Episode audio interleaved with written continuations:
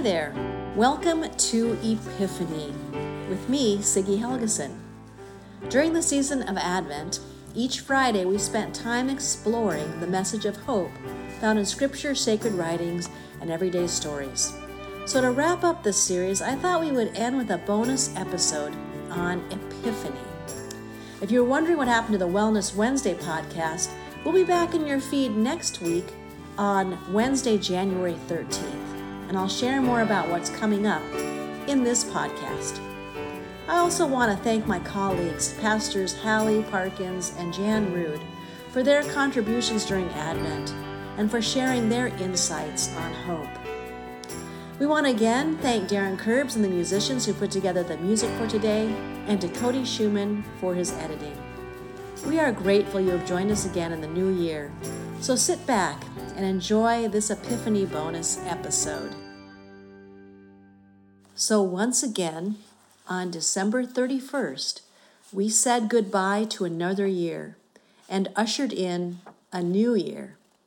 For many of you, I imagine you were glad to say goodbye and good riddance to 2020 and are looking forward to what 2021 brings as much as I am. In this new year, for the Wellness Wednesday podcast starting next week, we will again be focusing on what helps us maintain and jumpstart our wellness in 2021.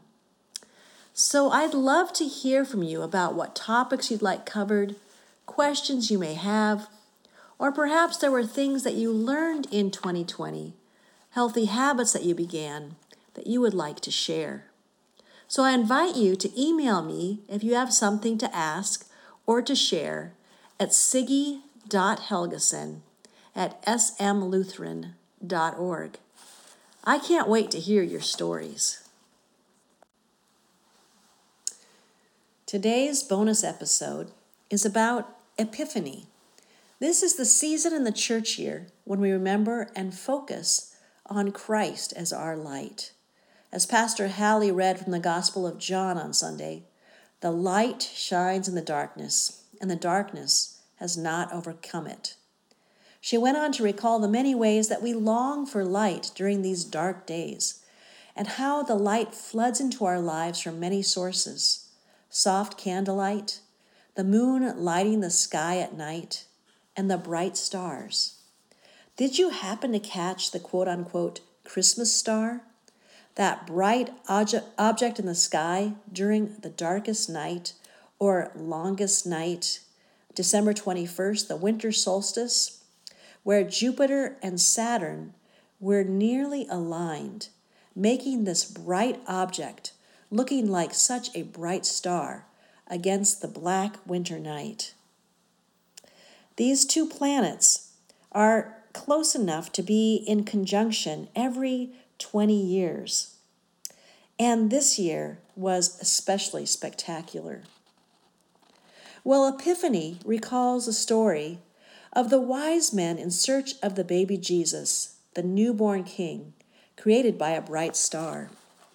This season of Epiphany begins on January 6 with the Feast of Epiphany, also celebrated as the 12th night. And in some cultures, there's a big celebration. It's almost like a second Christmas. And in the Eastern Church, it is actually January 6th is celebrated as Christmas. That word epiphany is from the Greek meaning manifestation or appearing. And in our English language, that word can also mean a moment of sudden revelation or insight, as in, oh, I just had an epiphany. Well, back to the story of the wise men. There was definitely a time when the wise men had to actually stop and ask for directions. And they went to the one place where they thought they would find this newborn king. They went to, of all places, the palace. But they didn't find the king there. Instead, they were redirected to Bethlehem, where the story says that again they saw the star that guided them to the place where the child was. Well, you can read the complete story in Matthew chapter 2, verses 1 through 12. I find this an interesting detail in Matthew's story that the wise men were really sure that they'd find Jesus in a palace, but instead, they found him in a little town, Bethlehem. Not in the palace, but in an unexpected, humble place. So, dear listener, in honor of the wise men who followed a star, I'm wondering if you want to join me in a spiritual practice for the new year. This includes looking back to see what you found in the midst of the chaos and all that was unexpected last year. What epiphanies did you have while on your journey? Where did you need to stop to ask for directions? And what or who guided you throughout the year? I want to invite you to just take some time and perhaps write some of this down as you reflect back on the past year. And then, upon entering into this new year, is there a word or scripture that will guide you? Something I like to call a star word. Giving out or choosing star words are a tradition in some faith communities. And I learned about this a while ago as I received a star word from one of my Rev Gal pals. Each year now, I receive a word and I consider its meaning throughout this the year. And some of my friends have already picked out their words and shared them. Courage for one, curiosity for another, and different, as in going back a different way for yet another. This year, my word is hope. Actually, I was given a necklace with the word hope on it as a gift. And it seemed a fitting word for this year. And I want to bring that hope into this new year.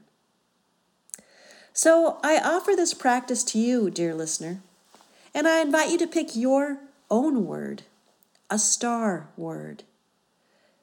Perhaps you could even listen or read scripture, and perhaps a word will come to you. A star word to give light to you on your journey throughout this new year. Well, we began this podcast as Advent Hope, and so I'd like to leave you again with that word, hope. And again, this blessing by Jan Richardson. So may we know the hope that is not just for someday, but for this day, here, now, in this moment that opens to us. Hope not made of wishes, but of substance. Hope made of sinew and muscle and bone. Hope that has breath and a beating heart Hope that will not keep quiet and be polite. Hope that knows how to holler when it is called for. Hope that knows how to sing when there seems little cause. Hope that raises us from the dead, not someday, but this day, every day, again and again and again. Well, I'll see you back next Wednesday with the Wellness Wednesday podcast. And be sure to email me at siggy.helgeson at smlutheran.org with your questions and your stories. Happy Epiphany.